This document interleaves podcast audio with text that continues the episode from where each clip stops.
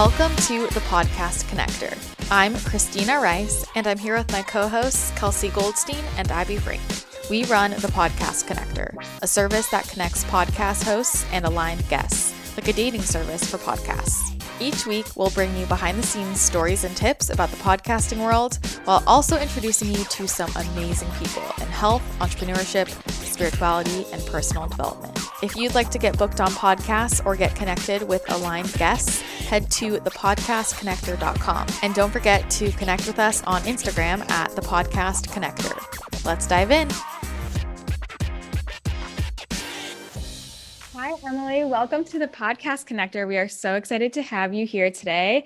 So, if you wouldn't mind just starting off telling us and our listeners a little bit about who you are and what it is that you do. Sure. My name is Emily uh, Reimann. I'm a licensed acupuncturist in Northern New Jersey. So, I primarily work out of Bergen County. Um, I've been practicing for the past two years. So I'm fresh out of grad school. And um, prior to that, I was a yoga teacher and interested in energy healing. And I have a background in anthropology. So I really have a love and interest in people and helping people and just natural forms of healthcare. That's amazing. So, for those who aren't familiar with acupuncture, can you explain kind of what it is and how it works? I mean, I've personally gotten it before and I understand the general concept of you're getting needles put in your body at a very specific point to help assist with something but i would love to know a little bit more of like the background and the history and how exactly it is that it works Sure. So acupuncture primarily came out of China and um, dates back. You can look at like the theories of yin and yang and the five element theory, which all the way goes back all the way to like 770 BC, I think. So wow.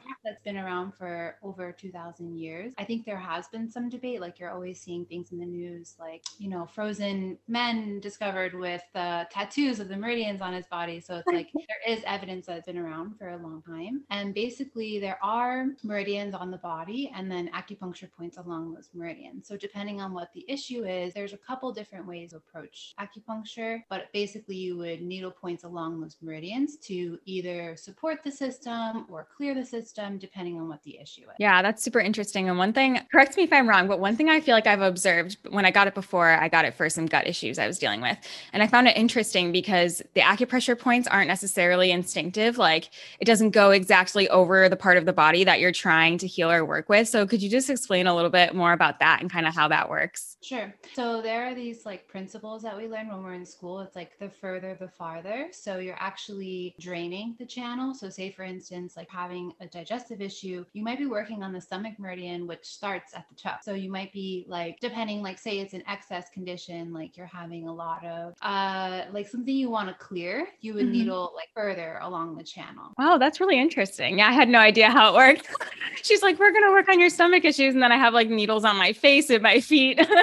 but it was a really cool experience. Like I could feel it working. Yeah, yeah. A lot of the meridians, um, they go from head to toe. So mm-hmm. stomach meridian is um, it starts up by the eye, but it actually goes all the way down to the toe. Wow. And how specific are the meridians? Because I look at that chart sometimes and I'm like, these points are so close to each other, but they're targeting different things still, right? Yeah, yeah. So and this is where there's like there's a lot of different ways you can approach it. For me as a practitioner, I'm more feeling based. So like mm-hmm. all the channels so like I'm more sensitive to energy. So like to me, I'll feel along the channel. And when I feel like deficiency or excess, I know, okay, for excess, I want to disperse. For deficiency, I want to tonify. So I practice that way, which is a little bit more like Japanese style, but each each style of acupuncture has a little bit of like a palpation based mm-hmm. section. Wow, that's really cool. Yeah. So, I mean, honestly, I think you can't you can't go wrong because you, when you introduce a needle into the system, you're going to have an inflammatory response. So your immune system is going to be activated no matter what, which is going to help induce healing. So, mm-hmm. you know, yes, it's good to know the location, but to me, like agonizing over if it's like a millimeter off mm-hmm. or like to me it doesn't matter as much because I'm feeling the point. I'm feeling where the body is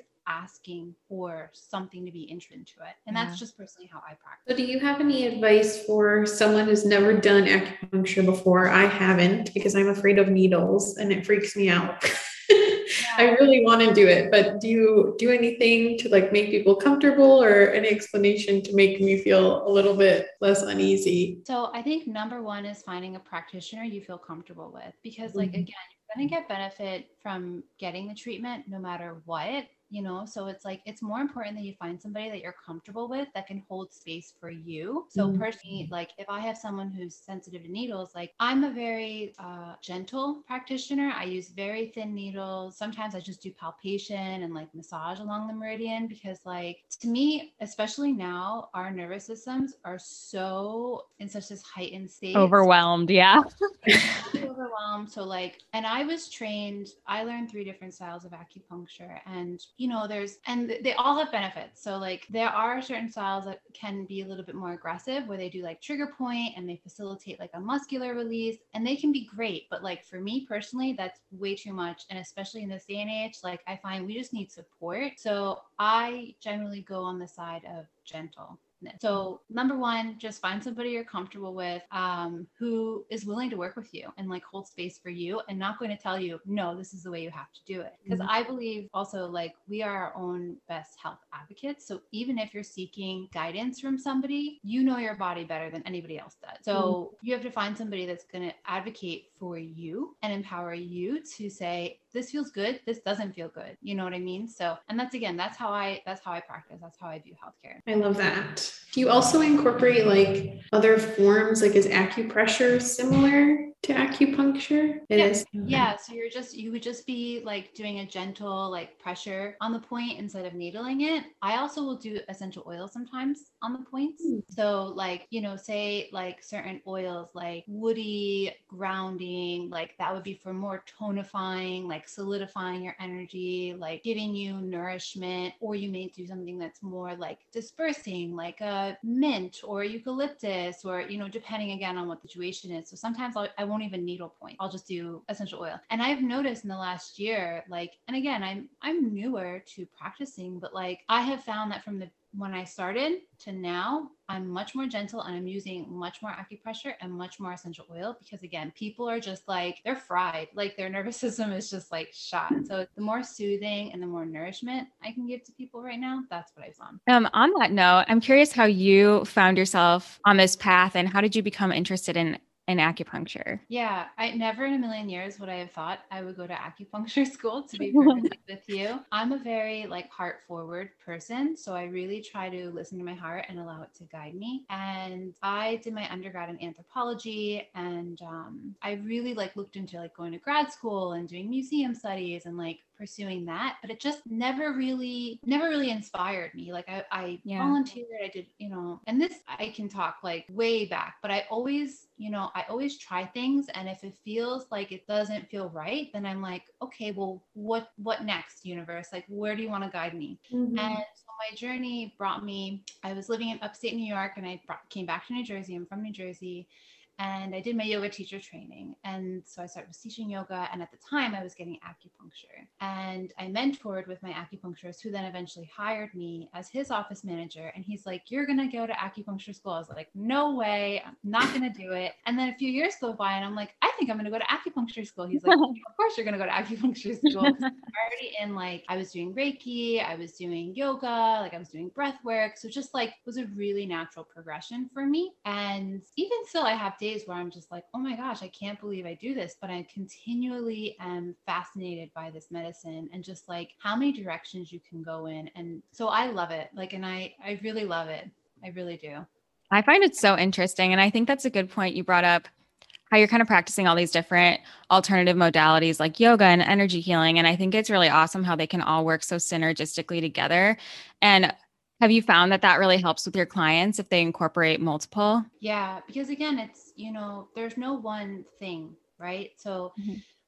I came from thinking, you know, and I see this a lot with my patients too, like, fix me, fix me. And it's like, you're not, first of all, you're not broken. So I'm not here to fix you, but like, these are just different tools that you can use to have optimization. So I notice a lot of times breath work comes into it because the majority of us don't breathe completely. Oh my gosh. all being shallow. We're, you know, we're hunched over at our desk all day and that affects the lungs. And then what happens? Anxious, depressed, like, because your lungs aren't getting that oxygen, your body's not getting getting that. So a lot of times I have to guide people on how to do breathing on the table, um, as well as just like overall mindfulness, like lifestyle counseling, um, like in accordance with Chinese medicine. So like, and I'm guilty of this too, like eating on the go or eating process, like not processed food, but like grabbing a protein bar for breakfast. Like these are things like little micro changes, you know, to help support the overall system. Um, you know, Chinese medicine is really big on eating like warm food to like mm-hmm. so your body has an easier time digesting and like Western we're like salads and yogurt and mm-hmm. you know so we eat a lot of cold things and our body has to work harder to digest those things. And I'm not saying one's better than the other. It's just finding the balance, you know, because we also have to live we are westerners like we are we do live in this crazy society so we have to figure out a way to balance it out and just be more sustainable overall if you're looking to share your message with aligned audiences, then being a guest on podcasts is the best way to do it. It is a guaranteed way to get in front of a loyal audience instead of testing your luck with ads or organic reach, which is getting more and more difficult. This is exactly why we started the Podcast Connector, which is like a matchmaking service for podcasts and guests. Cold pitch emails often go to trash or are left unread, and most podcast hosts only take referrals for their shows nowadays. At the Podcast Connector, we have a huge roster of thousands of incredible podcasts. We get to know each of them individually and exactly what they're looking for and what their audience is like. And we match our guests with aligned shows. We're looking for people exactly like them. We love to make perfect matches. We take the cold pitching out of it. It's a win win for everyone. So if you are looking to get booked on podcasts, just head to thepodcastconnector.com. That is where you can see all of our options for bookings. Let us take the stress off you Focus on the things you really need to be focusing on your business. Let us work our magic and get you booked on perfectly aligned shows. Again, all of the information is at thepodcastconnector.com.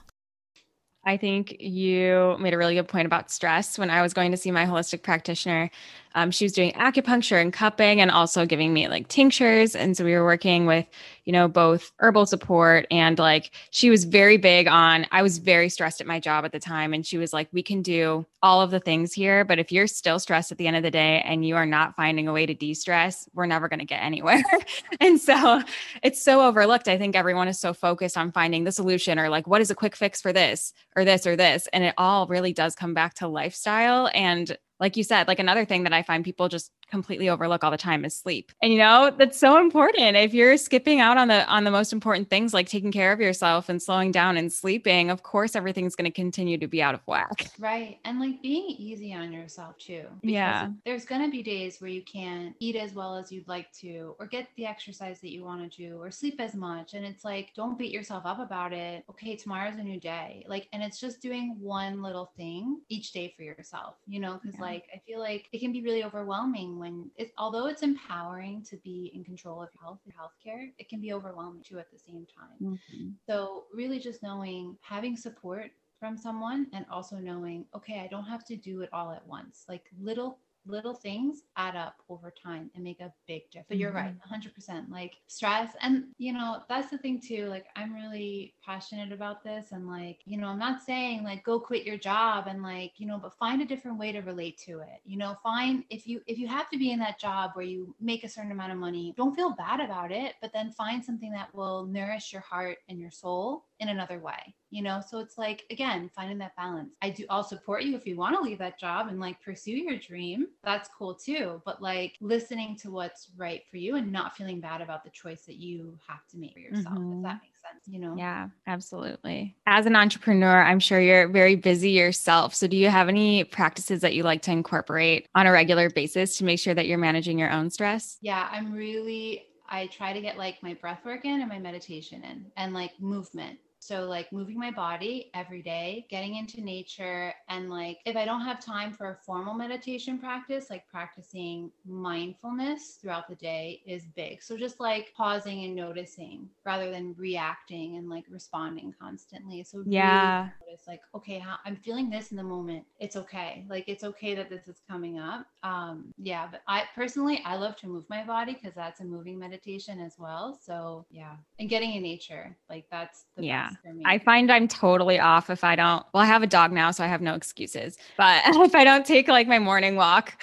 I just it throws me off completely for my day. It's really interesting. So that's definitely a non negotiable for me too. And like you said, another thing I've been working on, I noticed myself just so zoomed in on my work at the computer that I literally like lose track of space and time and forget that I'm like here in this moment. And so a big lesson for me right now too is just like literally being present and noticing like how's my heart rate? How's my breathing? Taking a step back and a pause just throughout the day has been very pivotal for me in making sure I stay grounded. So I definitely like those lifestyle tips. Thank you. Yeah. And I feel like, again, like I don't want people to feel like they have to add more and be stressed mm-hmm. out, like, because that's the opposite of what I want to happen. So it's just like, just notice just notice. It doesn't have to be this crazy formal practice. So it's so much more approachable for everybody to do. And also like once you bring awareness to it it sparks the change. Like it sparks the initiation for a change in the habit. Yeah. Just takes yeah i love that small step approach too. I feel like a lot of people in the holistic health and wellness space it makes you feel like you have to follow this perfect formula like eat these things and not these or meditate this many minutes per day or drink this much water. And i love that you're your perspective feels truly holistic to me. You are a human being and you do the best you can and you just take a step back and do things slowly and little tiny changes. I love that you have that perspective um, in your practice. I'm sure that's amazing for all of your patients as well. Well, and it's also like we are human, so we're meant to enjoy things, you know, enjoy having a glass, if like whatever it is for you, like your quote unquote guilty pleasure, like enjoy it. You know, oh, you enjoy your cup of coffee in the morning morning, you know, good, enjoy it. Like, enjoy it, be present. Like, it doesn't matter so much. Like, I know this is a little controversial, but like what we put into the body doesn't, ma- it, it matters, but it doesn't matter as much as how you feel about it when you do it. Mm-hmm. That's what mm-hmm. matters most is how you feel. So, like, we have to give more value to how we feel, you know? Yeah. I mean, that goes back to kind of what you were saying about if you're eating in a stressed state. Like, I notice I have all these foods that I feel like trigger me. But at the end of the day, if I'm eating it with an open mind and being like, you know what, it's going to be okay when I eat this piece of bread, I find that my symptoms are like, are so much milder. It's just crazy the power that you're your mind and your energy has over the way that things affect you. Yeah. And I say that because I did that when I was younger too. I had all these restrictions, I had all these rules, I had these like, but yet I still had issues. So it wasn't necessarily what I was doing, it was how I was feeling about it and the yeah. stress like my yeah. body was. So number one thing I treat is stress. Like it doesn't matter what the issue is it's your stress about it. Like yeah. we all have pains, we all have things that come up. Like, but really, it's like how do you hand how does your body handle it, and how to support the body so you can handle stress. Because also stress is not going away. You know, all, life's right. not all of a sudden going to be like perfect and easy. Like we just have to support our system so we can manage it. Mm. So, do you have any um, like success stories that you've had with your patients that stick out to you that you would want to share? Yeah, I mean, I feel like there's always they're on journeys. So it's like there's this one person I was working with who was having a lot of digestive issues and I, she was really reluctant to change. And then finally, like two weeks ago, she was like, she texted me, she's like, all right, Emily, I'm, I'm ready. Like, I'm ready. I see, I see what's going on. Cause I said to her, like, I can only support you, but if you don't make these changes at home, you're going to keep coming back with the same issue. Like, if you don't mm-hmm. change, and I'm not talking like you don't have to change it for forever, just for right now. Just get yourself back to where you need to be. And then slowly you can go back, you know, reintroduce the thing because you know, she eats a lot of cold stuff and was having a lot of pain. And I said, because you're eating everything is cold, like, you know? And so, so finally she's like, okay. And then she's like, I have a little bit more energy. I'm feeling a little bit better. I said, yeah, that's good. Keep doing it and we'll, we'll go back. But yeah, I'm really lucky. I work with really, really wonderful people. And yeah, that's the one that came up to my mind. I, I love that. And I think it takes sometimes taking that first baby step for people to like gain the momentum and be like, okay, so that little change worked. So now I'm going to to start incorporating more and it kind of snowballs into that long-term transformation. Yeah. It's cool to see. I know that was the case for me for sure. Yeah. Well, awesome. Um, so where can people find you, Emily, and how can they work with you if they choose to? Yeah. So um, my website is my name, emilyreimann.com. Um, I do have an Instagram, which is just like underscore at underscore Emily Reimann. Um, and on there is a link to my website as well. And on the website, you can go through emailing me or contacting me. If you're in the northern New Jersey area, I've been doing a series, like I've been doing a library series at the local library. So teaching like introduction to Chinese medicine. Um, I just finished that series in July. I'm going to do another one probably in the fall, like maybe October. I'm thinking of doing like an anatomy